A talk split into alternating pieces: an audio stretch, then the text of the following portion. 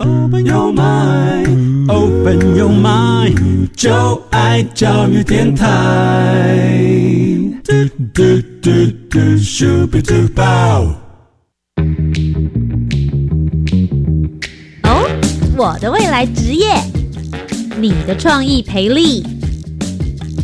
我们的公共参与，一起迈向国际，壮游体验。你的青春，你的青年时代，这里是青年故事馆。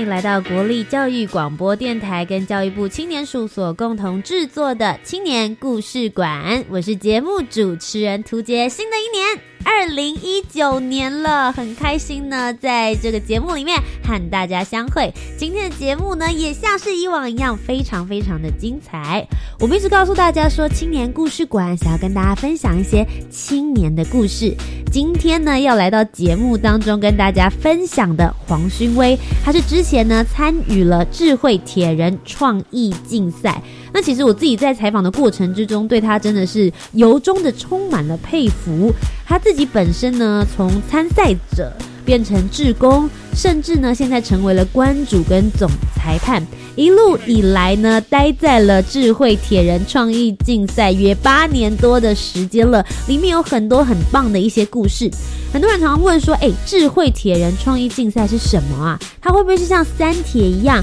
你要游泳吗？你要跑步吗？”都不是，可它确实是一个耐力竞赛，是提供给高中生以及高职生来参与的一个活动。组队的人呢，总共有四到六个人，大家要一起来共同解谜，有一点在玩非常大型的大地游戏或是闯关游戏的感觉，内容非常的丰富精彩。如果你有想要来参加体验的话，听听看里面的竞赛内容，就会觉得，哇哦，他们是怎么活过来的？初赛八个小时，复赛二十四小时不间断，到达了决赛的时候呢是七十二个小时，整个团队的人都要一起共同解谜。听起来我就觉得年轻人果然是充满了体力呢。到底这是一个什么样子的活动？里面有什么样子的辛酸呢？接下来就一起来听听看今天的青年故事馆吧。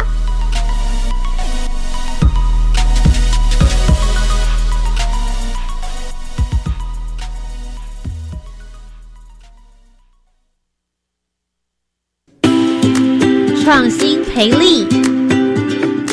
梦想拥有的领导力。想要创业吗？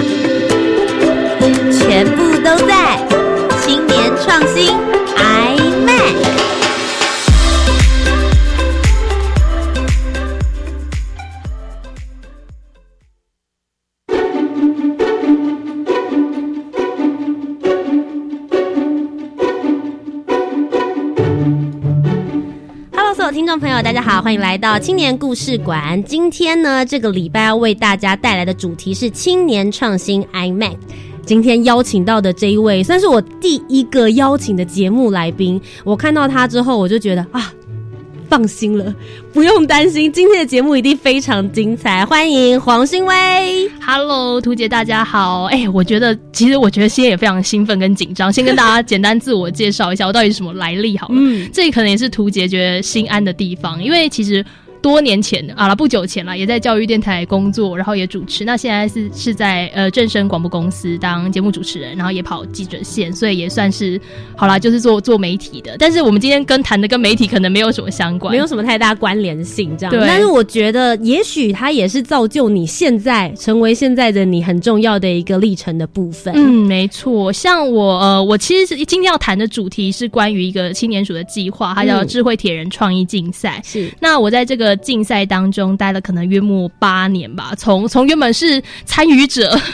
然后现在转为工作人员的角度，所以也算是资资深的这个工作人员。哇塞，八年呢，真的很久。我们刚刚在节目开播之前就聊说，待一个八年是什么样子的概念？就是你孩子出生之后，现在都上小学了，嗯，对，没错，再过八年就可以来参加智慧铁人创业竞赛。嗯，对，因为这个竞赛是一个针对高中高职生的一个竞赛，然后大家听到智慧铁人，可能第一直觉就觉得是说要骑脚踏车啊，或者跑马拉松，然后游泳，有一点三铁的感觉。对，但其实跟那个有点差距，完全无关吗？嗯，我觉得有一些类似的地方，例如说他很累，然后很会可能边。边在进行，在比赛过程当中也会很想哭吧，就是哇，这样听完之后，大家就觉得越来越好奇，到底实际内容的话，竞赛在做些什么样子的事呢？呃，其实我们主主要诉求的是创意两个字，那大家就想说，哎，其实创意很难考，你要怎么比说创意到底要怎么来竞赛？所以我们会设计一些题目，让呃小队员是来可以做来做评比的。举个例子来说好了，因为我们的竞赛强调的是团队精神跟团队合作，所以我们一定是一队一。队来报名，约莫四到六个人。嗯，那我们有分初赛、复赛跟决赛。那不管是哪一个赛程的题目当中，都会有一些呃题目上的限制，但是都会期待你打破你既有的框架。那大家会想说，哦，这样这样讲还是蛮笼统、蛮抽象的，蛮蛮抽象的。举个例子来讲哦，可以可以。也可以问问看那个图姐，你对这个东西的想象是什么？好的，好的，来吧，来吧。我们最常可能出的一种题目，在初初赛可能会出一个题目，说：哎，叫你要做一架纸飞机，然后把这个纸飞机呢投射到可能约莫呃一公尺外的地方，那尽可能落在一个我们指定的区域。那我们的这个材料呢，可能就无非都是很简单的文具，这个剪刀、笔这一定有。那可能有一些吸卡纸啊、竹块啊、吸管啊，然后哎要做纸飞机嘛，可能会有一些呃，例如说乒乓球。纸杯等等，就是一些大家很常见的一些纸质，或者是一些呃非常便宜又看起来很脆弱的东西，就是平常生活中可以拿得到的一些器材。嗯，对。然后我们会限定一些你制作条件，可能你的这个呃发射的装置，你可能要有个发，不是人丢啊，人丢这个就单纯比技术了。我们要做实做一个发射台，那我们就会定义这个发射台必须呃什么东西必须落于呃直接接触地面，什么东西不能碰到地面，会做一些基本的限制，然后在这些。想象过程当中，你再去制作你的这个发射台跟你的纸飞机，是，所以。虽然我们有一个这样子大致的框架，那小队员他们就开始想说：，哎，我要做什么东西会最精准的射到那个我的指定地点？是，那我纸飞机到底要怎么做呢？要要做什么内容才可以很准确的射进去呢？这就是很多小队员可能在初赛最容易遇到一个比较困难跟想象的地方。哇塞，这初赛题目听起来就已经蛮有水准的，一般大家在家里可能不会去想到，就像你讲的，听到纸飞机就是平常小时候折。完之后直接用手射出，我觉得要制作一个所谓的发射平台，对于大家来说就已经有点技术上的困难了耶。对，因为像很多人可能都很直观的觉得，就是那个竹块有竹块嘛，大家很直观会想要做个投石器的一个呃类似的装置，对，可以想象，对，可以想象。然后你就会想说啊，可是投石器，你知道我们那个材料就讲要橡皮筋几几条橡皮筋几几双竹块，嗯，但其实那东西很不稳，对不对？你仔细想，其实你没有什么。太高超的技术，就每一次发射的时候，都还是会有很大的变数。对，所以呃，我们也会强调说，在这么艰困的环境下，你可能必须透过制作的时间，不断的试验，增强你的准度，甚至说，你可能也必须衡量说，哎，其实我发现我们这队技术都不太好，那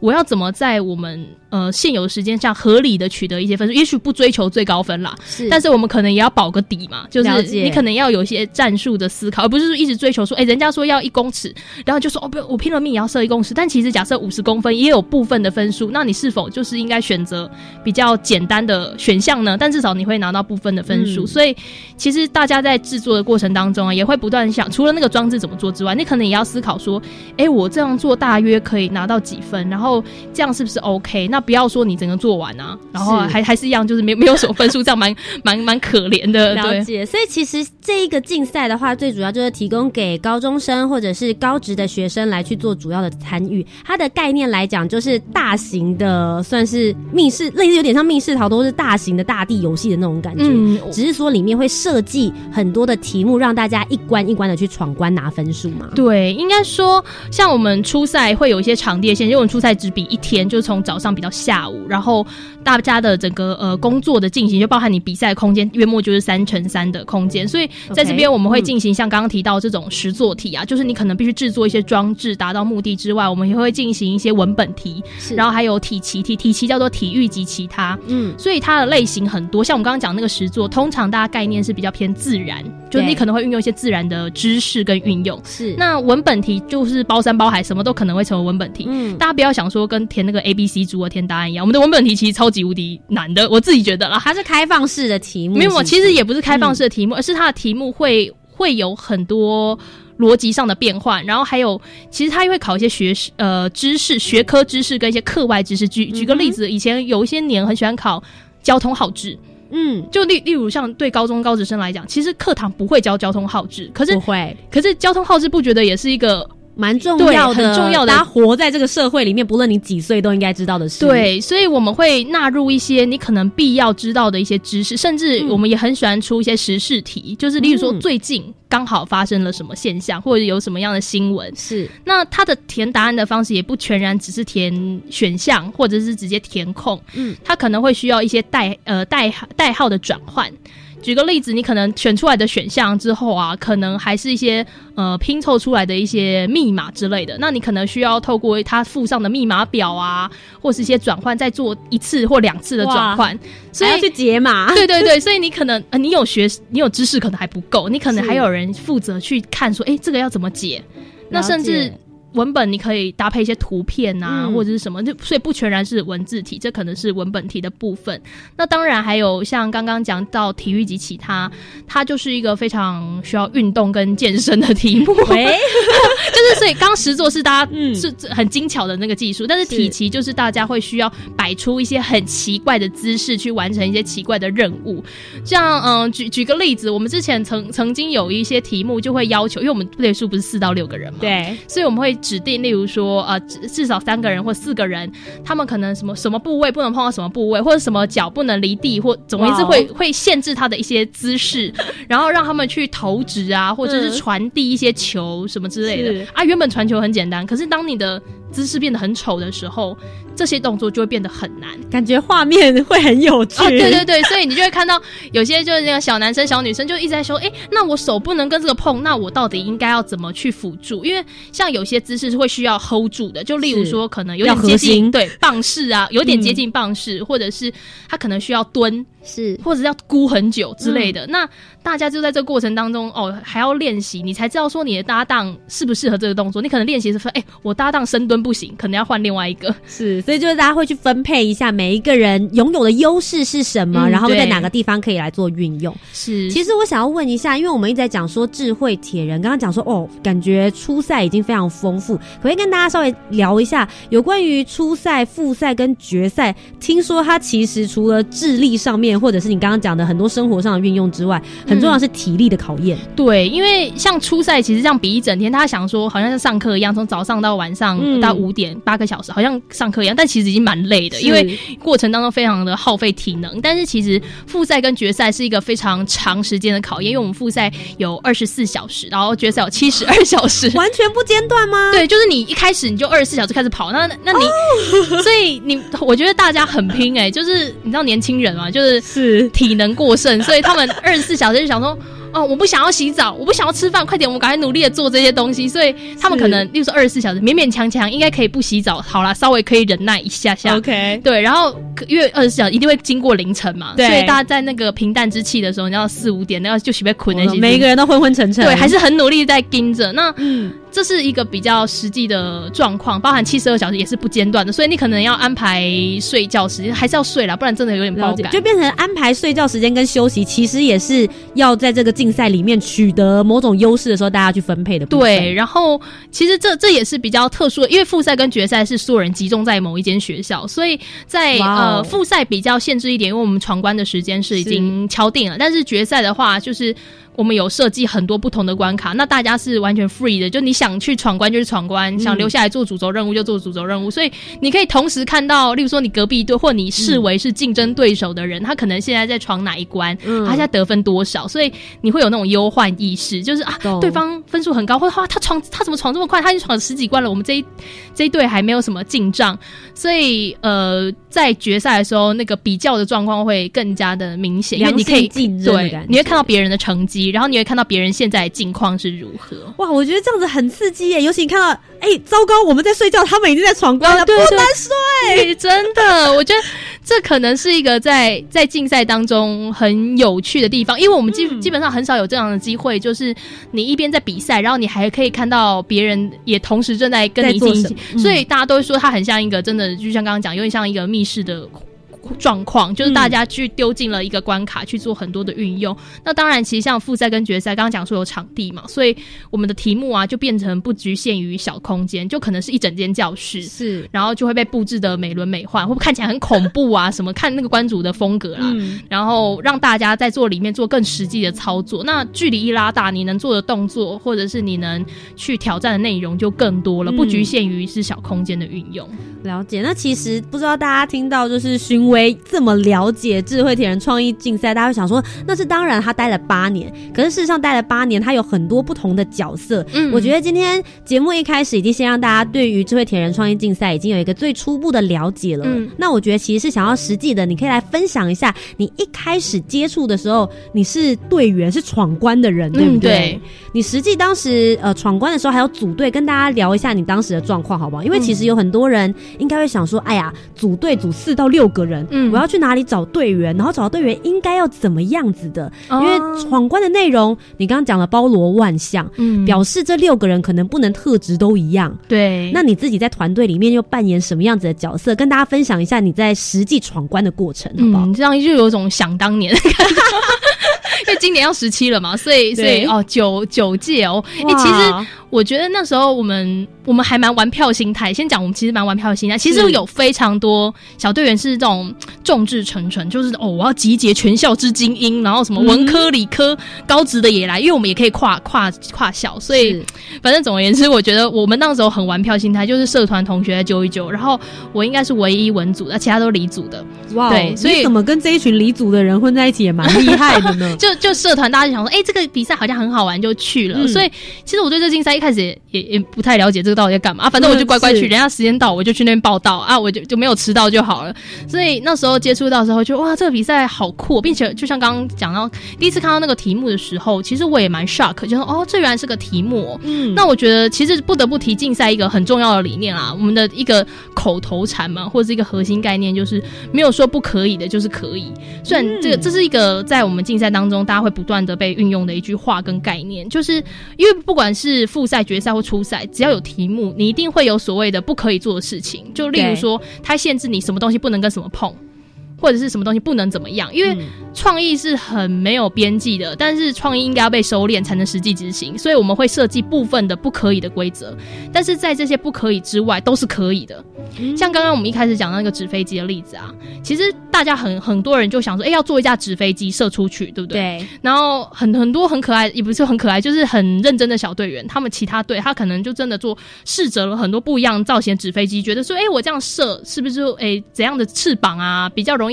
中那个目标物目标？嗯，但其实说真的，他只讲他那个东西叫纸飞机，但他没有告诉你纸飞机应该要长什么样子。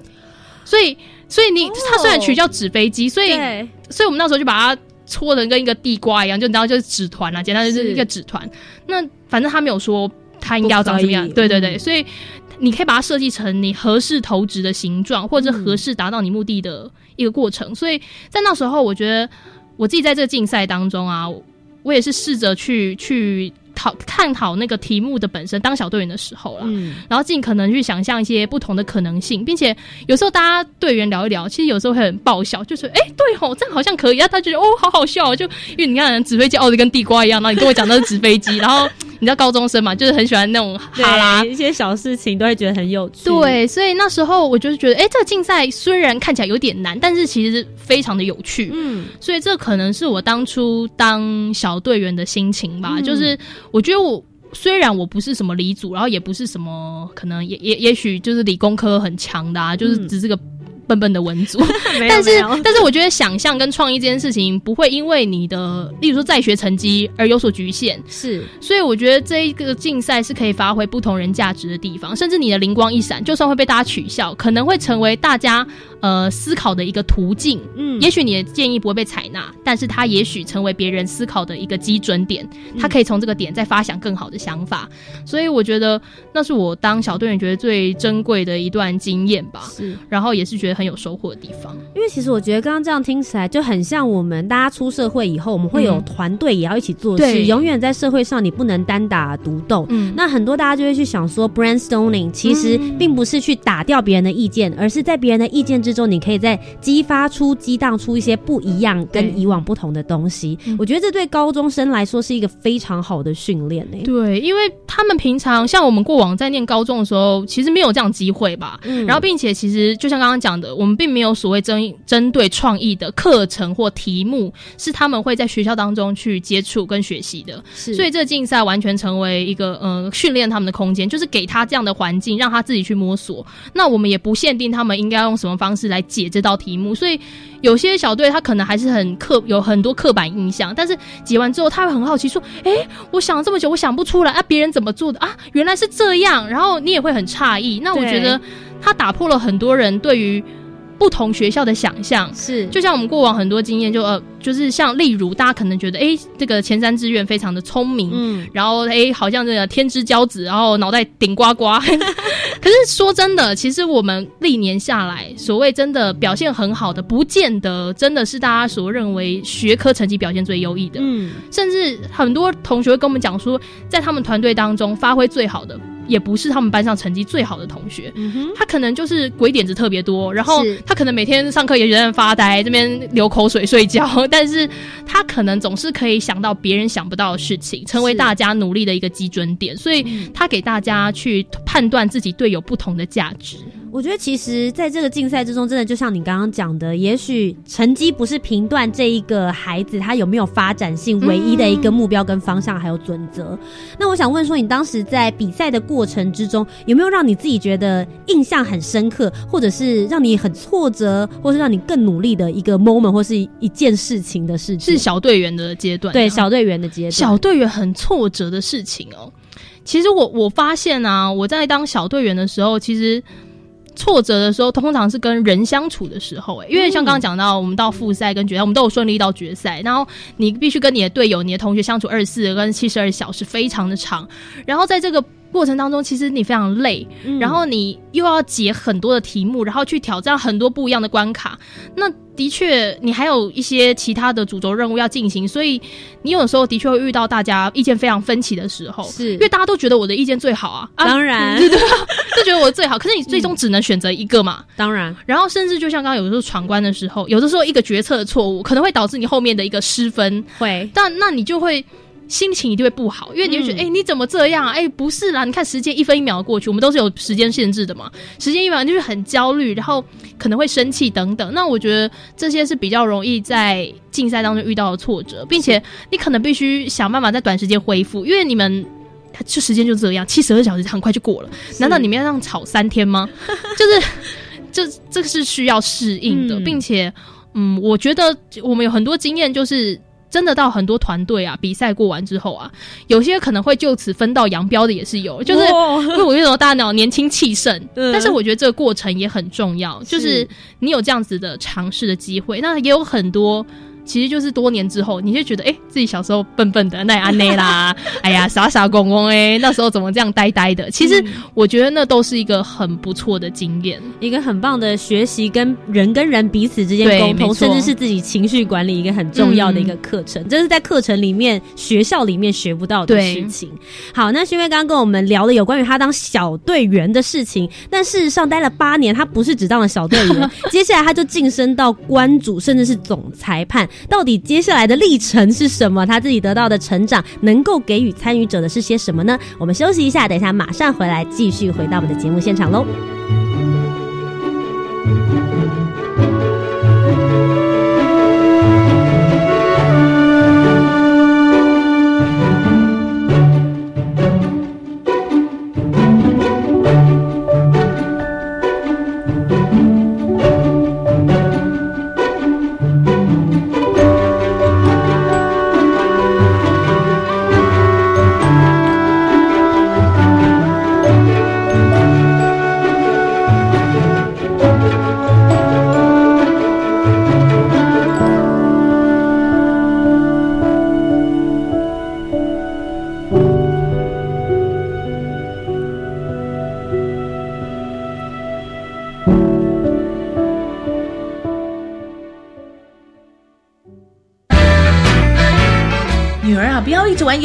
准备行李。哎，对了，妈你也一起来。干嘛？我不要玩游戏啊！不是啦，是要在外交部领事事务局网站做出国登录，一旦当地发生重大紧急事件，驻外管处就可以及时联系我们，或是国内的紧急联络人，提供必要协助啦。这么厉害啊！那你爸这次不去，就刚好让他当紧急联络人喽。以上广告由外交部提供。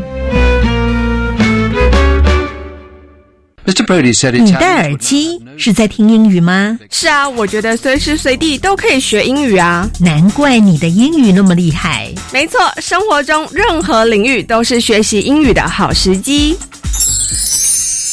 走出教室与课本的框架，英语不再只是课堂上的语言，而是能在生活中学习及运用。更重要的是，学会尊重与欣赏不同的文化与民族，培养国际观。以上广告，教育部提供。我是黄家千，我是夏天，诚挚邀请您与我们一起穿上“别怕，我挺你 ”T 恤，用衣服上的温暖微笑力挺手臂，大声告诉病友：当癌症带走你的美丽与自信，我会在这里力挺。欢迎纠团认购，三件以上，每件只要五百元。现在就电洽癌症希望基金会。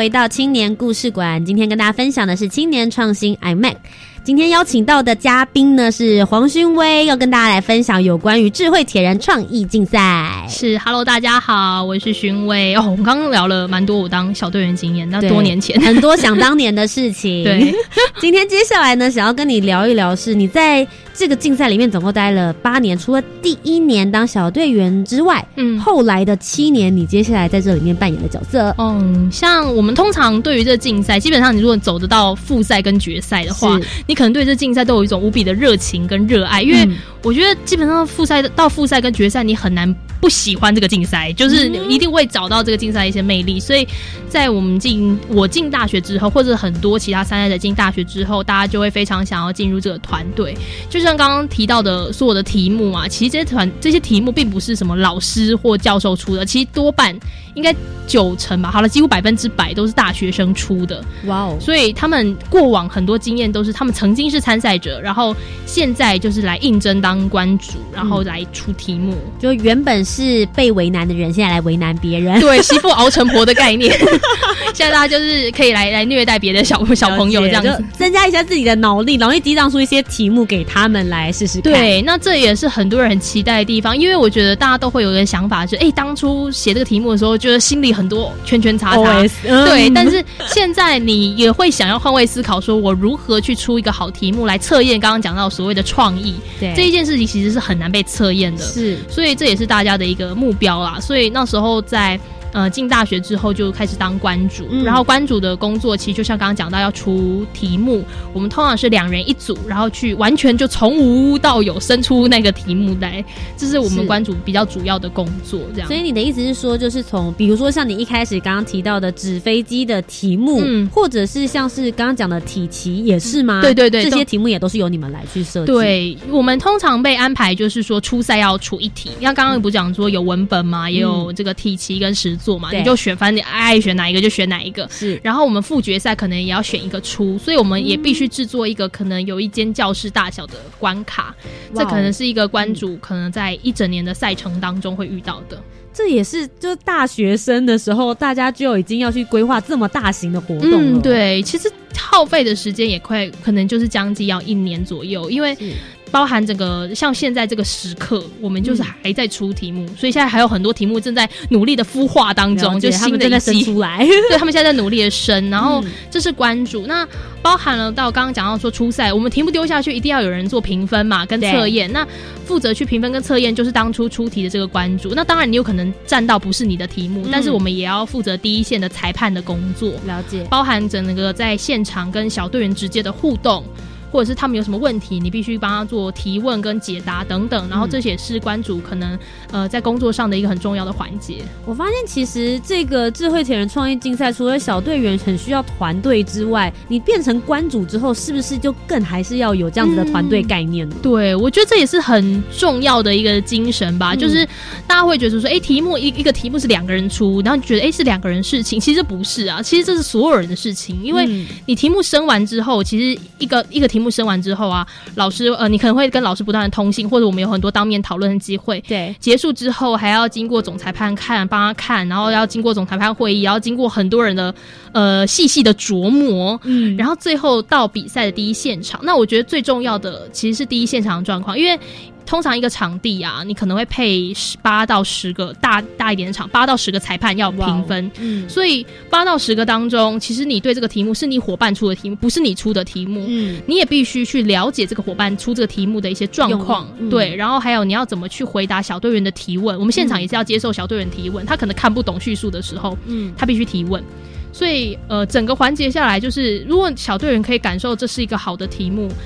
他必须经过很多人的努力，是，所以每个人都不能卸责，没有说哎题目出完了我就拍拍屁股走人。嗯，其实每个人都有责任去好好的面对小队员。每一道题目也是经过层层的关卡，对对，还好不容易让大家可以来解题。对，所以大家心里有很多 OS 的时候呢，事实上它也是经过很多人慢慢的孵化出来。对，那我想问说，其实你这样一路当了其实蛮多年的关主嘛？那在当关主的过程中，比如说第一年你当关主的时候，你自己有没有遇到什么问题？然后一直。到现在当了这么多年关主，再回去看自己那个时候的 情况，你觉得有什么样子一些故事可以跟大家分享？嗯，我觉得出题是一件蛮难的事情。对于大一来讲，就是你看哦，其实出题先不要论这个题目形态是什么，假设你想要选一些学科知识在里面，你就必须抉择我什么要选，什么不该选。对对，就是你看那么多科目，讲单从学科知识就有这么多科目。对，那更何况我们要强调的是，其实我们很重视素养这个层面。就像刚刚讲到一些时事、交通知识，或者是有很多像文学啊、电影、影视、音乐这些平常你念书可能会被你忽略的项目，其实很多都是我们很容易被测验到的一些类别。嗯，所以你到底要选哪些？然后。你选的究竟是冷知识，还是你觉得真的是他们应该要知道的事情？其实这就必须琢磨非常非常久。嗯，那我觉得这一点真的会需要一点经验，因为大一出题的时候，你基本上根本没什么方向。你你认为他应该懂的事情，其实多半都有点偏冷。那对，那你不能都考一些冷知识？那这样是怎样看谁比较冷嘛？就是看谁学的喜欢的东西比较偏门嘛？就这样这样就失去它的意义。所以。这个过程当中，大一的时候就会需要更多的琢磨，包含跟比较当时比较经验老道的关注，你要做很多的讨论。嗯，然后你可能也必须问很多问题。其实说真的，你就算都不问啊，题目还是会生出来，但它究竟是不是一个好题目，我们必须打一个问号。是，但是我觉得一个题目对一个小队影响非常非常的大，这也是我觉得当关主是一个非常容易感到挫折的地方。因为说真的，你跟小这个竞赛。对小队员的印象就是透过题目，对，就他看到这个题目，他觉得怎么样？这就这就可能是他对于智慧腿人的一个很重要的想法跟印象。那有些真的好的题目会让小队员就是又爱又恨，他可能不见得拿得了高分，但他会觉得说哇，这个题目好棒，然后哇，真的好难哦，但是很有趣啊。那他就算拿着零分，他也会笑着离开，那真的是一个很好的题目。嗯，但是有些题目就算是拿了很高分，你可能也不觉得怎么样。就是你可能感受不到他的创意的点，或者你可能感受不到他到底想要考我什么。我只是很容易了答了题，或者是哎，我们好像就这样得了分，然后我不知道为什么。为什么？对，所以到底要出什么样的题目？然后包含了我刚刚讲说，在第一线你会面对小朋友的一些提问，其实反应很直接哦。每一个小队都是想要来晋级的，没有一个小队是说我我我要输，对 我要输嘛。所以他会很字字斟酌上面的内容，然后他也很在乎你的回答。所以你有一点点模棱两可，你有一点点就是模糊的地带，他就会觉得怪怪，就觉得很不专业，或者是这个题目到底想要我干嘛？嗯，他们也无所适从了。对，所以我觉得我我自己就会看到很多会会有很多这样子比较挫折的地方，就说你你可能面对的是。题目可能你早就知道这个题目真的可，也许上场会有一点点问题，你很你自己心里已经有点预期，然后你可能已经设想很多状况，说可能发生的事情，是，然后发生的时候你应该怎么去应对，然后你要如何去圆满的解决，然后或者是告诉他说这一条规则设计的理由，或者是哎这条规则需要你做的是什么，嗯，这其实会需要很多沟通上的智慧，还有你互动的一些技巧。其实也同时之间，关主们也要花非常多的时间在这件事情上，对。我其实自己后来在看了完之后，你从关主后来又高升了，高升但但高升没有 没有涨薪水，我们是责任高升，对，责任高升到总裁判呢，总裁判跟关主之间又有什么样子的差别呢？嗯，其实我们有很多关主会同时兼总裁判，就你可能当年那一个季呃那一届你可能也要出题，然后你同时也兼总裁判。那总裁判的话，就是你在每一个场地的现场总会有一个负责人嘛，你可能八八到十个小裁判下去，那总会有个负责的呃负责这些裁判的人。对，那每一个场地就会有一个总裁判。那通常总裁判就是一定要有一些经验，然后。大家就是那那三道题目，初赛的那三道题目，一定要非常熟悉。因为其实小裁判看题目完之后，他自己也会有些疑问。那我们当然要事先沟通啊，才能确保我们每一次的回答是准确，然后是公平的。嗯，对，所以总裁判就要负责面对小裁判的对这个题目的讨论。嗯，然后包含了还有在现场，如果你今天发生什么状况，就是总裁判就是现场就要帮你做解决。就是任何一个裁判跟小队的讨论，或者他们的提问当中什么样的状况。我们也要必须去掌握。那当然还有像刚刚讲到，因为通常总裁判经验会比较资深一点，所以在出题阶段的时候，总裁判可能也要负责比较多，或者是我们都通常都是义务性帮忙啦，是就会多回去多看一下题目，因为其实生一个题目会需要非常多的讨论，然后那个讨论呢，其实很耗时间的。那老师只有一个，他不太可能跟二十七组关主。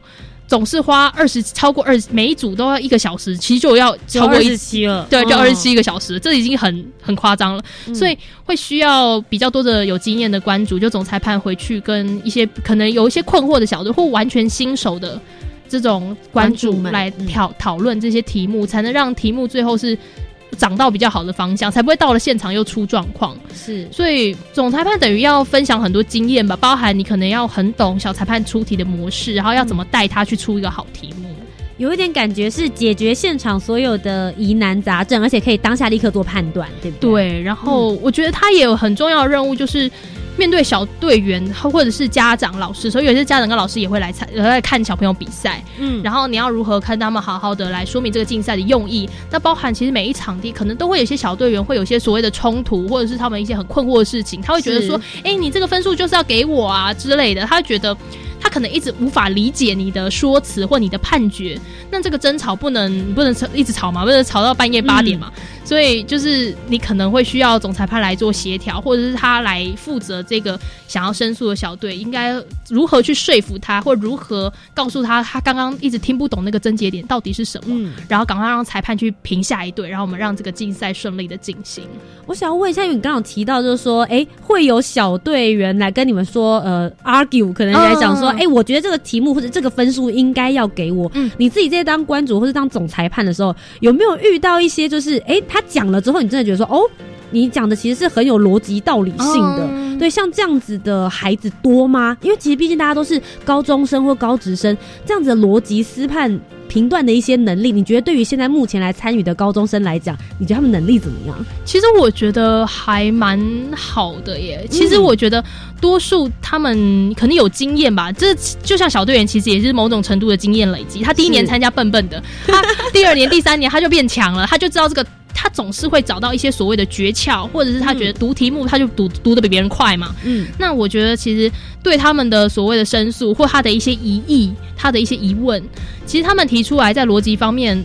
的确是有一些很 很奇怪的逻辑啊，你你会觉得有点怪怪。那当然也有一些所谓很合理的。那我们在当下其实就要做个判断，就是说，哎，你发现他说的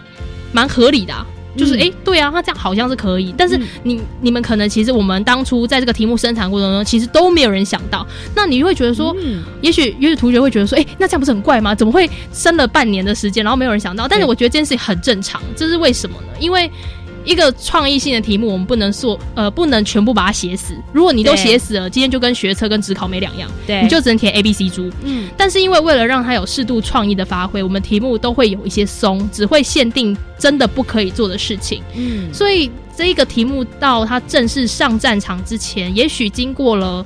约莫十五个人看过好了，嗯或者二十个人看过。但是你知道，一份题目在全国场是要被很多很多的小队看过，所以当那个数量变多的时候，大家的创意思思考就会变得很多很多，所以嗯自然也有可能发生。小队突然想到，诶，这个解法也许是可以的，也是合理的，那只是当初我们没有人想到，所以我们在当下就必须判断说，哦，他这个其实也是 OK 的，那我们就必须在当下为他做出一个公平的决定。嗯。那也必须把这样的状况去做回报，然后全国的场都要知道，因为我们同时进行，所以你今天在台北发生了，尤其金门那一场也可能发生了，那他可能必须知道我们共同的判决是什么，嗯，所以这也是当下可能必须当机立断的事情。我想知道，其实因为我觉得整场这样子听下来之后，智慧铁人创意竞赛其实有某种状况是补足了大家在学校教育里面可能比较没有办法去评断的，像你说的创意的发想的部分，嗯而且去发现一些学生其实不只是在分数以外的这些尝试跟知识，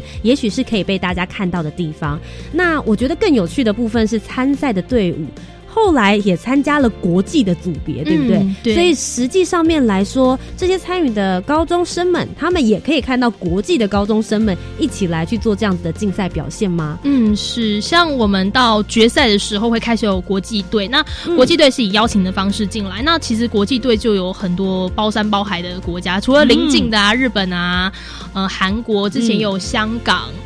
马来西亚、新加坡。也有，然后远一点的，之前有奈及利亚，就是非常遥远的，让他们搭飞机搭很久。是以前还有以色列、德国、美国、加拿大，然后好像对，反正就是呃越南也有，反正其实蛮多的。基本上嗯我们应该是、我忘记应该是去年开始收集满了七大洲吧，哇所以。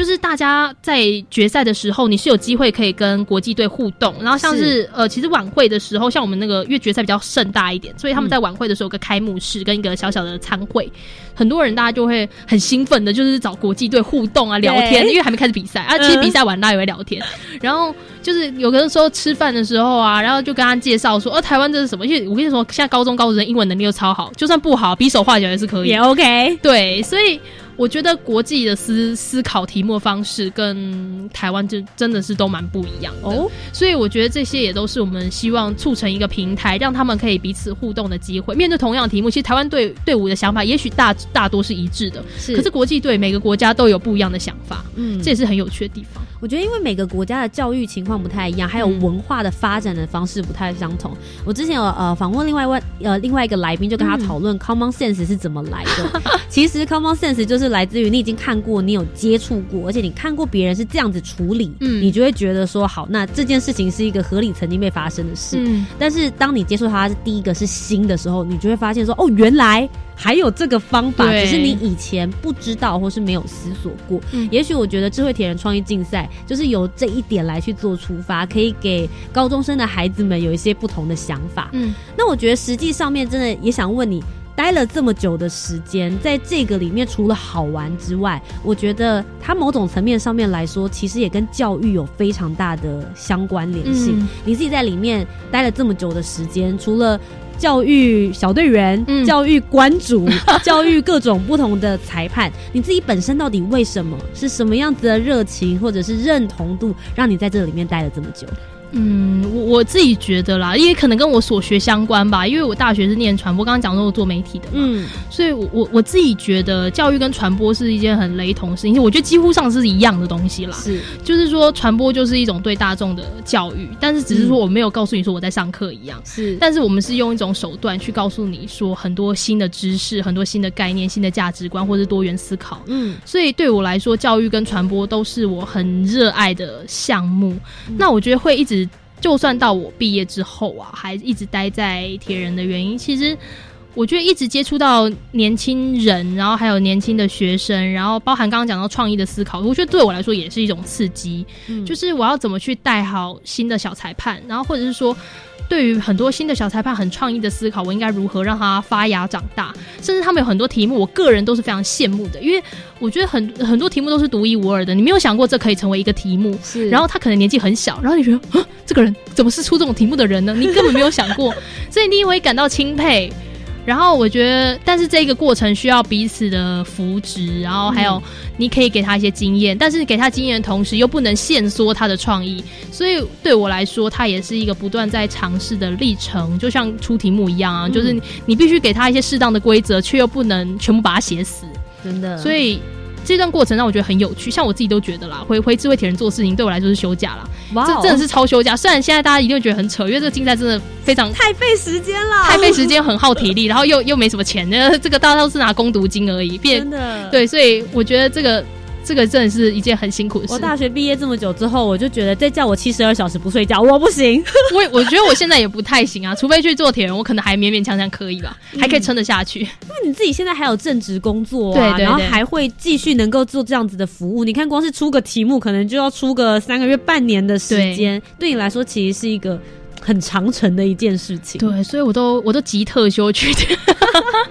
你有把这件事情在你的所谓的未来人生计划或规划里面，它是不是也在这个这段路的过程之中也参与了一个重要的角色？嗯，我觉得会会一直想要做做下去吧，就是它嗯真的就是一个陪，对我来说是很重要的一段经验。然后好像几月到了，我就应该去做什么，然后几月到了，我就应该去哪里，嗯然后一直跑教育的第一现场，然后包含了可能包含现在我刚刚讲到做记者，可能要跑很多线，因为我自己也跑文教相关的线，嗯所以我觉得那个是互相辅相成的。就是我今天在教育现场看到很多东西，我会带回去给智慧铁人的时候，可能有新的想法。嗯那我在智慧铁人遇到这么多高中高职生，很多新的大学生，在我回去跑教育线的时候，我可能又有新的概念，或者诶，我觉得诶，彼此是可以做连接跟互动的，所以对我来说都是很重要的一段经验，也在这边认识很多很多厉害的人。我觉得就是互相丰富彼此啦。你给嗯智慧铁人竞赛，因为你的成长，所以智慧铁人这边呢还有更多的不同的新的东西可以去做加入。对，好的，那今天节目呢也差不多到了尾声，但我最后呢，希望勋威可以给这些高中生跟高职生们，你会鼓励哪一些人，或是拥有哪些特质的人，他们想学什么的人，可以来参加智慧铁人创意竞赛呢？嗯，我觉得你只要符合高中高职生的资格，应该都可以来参加。说真的，哎、我我我觉得。真的就像刚刚讲的，你就算成绩不好，或者你真的觉得你很了不起，有些人就觉得哦天之骄子，我就是全台湾最聪明的人，那那你也可以来啊。就是这真的是一个你可以组队，然后跨校，你想要当联谊去约女校的女生什么都好，就是你爱怎么组就怎么组，然后反正也才一个假日吧，一个礼拜天的一个时间，我觉得只要你来参加过一次，它就会让你对创意这件事有不同的想象，然后你会对你的队友也有不同的想象，因为你发现大家都有不同的功能，那当然你可能也会发现他们有点废，但是你们会不断的。进步，然后如果有幸到复赛跟决赛，我觉得那绝对是应该坚持的事情，因为这真的是一件非常有趣，并且对我来说，是我高中生涯到大学甚至到现在，我都觉得非常值得纪念的一个回忆。嗯，好的，今天再一次非常谢谢勋威来跟我们分享有关于智慧铁人创意竞赛，不论是从参赛到现在呢，成为总裁判的一个过程，也希望如果现在在收听的你是高中生或是高职生。或者你家有高中生或高职生，也可以告诉他们今天这样子的一个竞赛，现在已经在初赛的报名阶段了嘛？对对？对，因为我们就开始要初赛，三月就要开始初赛了。好的，所以大家一定要把握时间，一起来体验一下真的不同的回忆，发现自己不同的多元面相。那再一次非常谢谢勋瑞来我们的节目，谢谢，谢谢图杰，谢谢大家。好的，那我们一样稍微休息一下，等一下再继续回到我们的青年故事馆。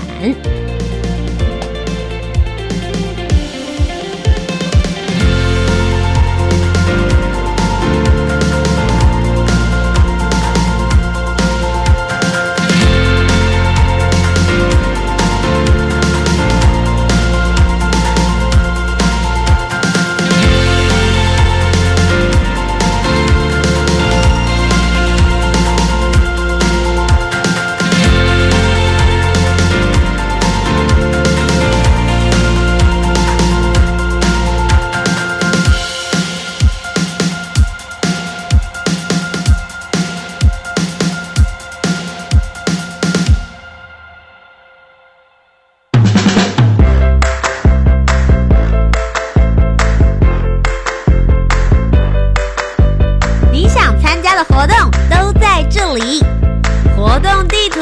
，I enjoy。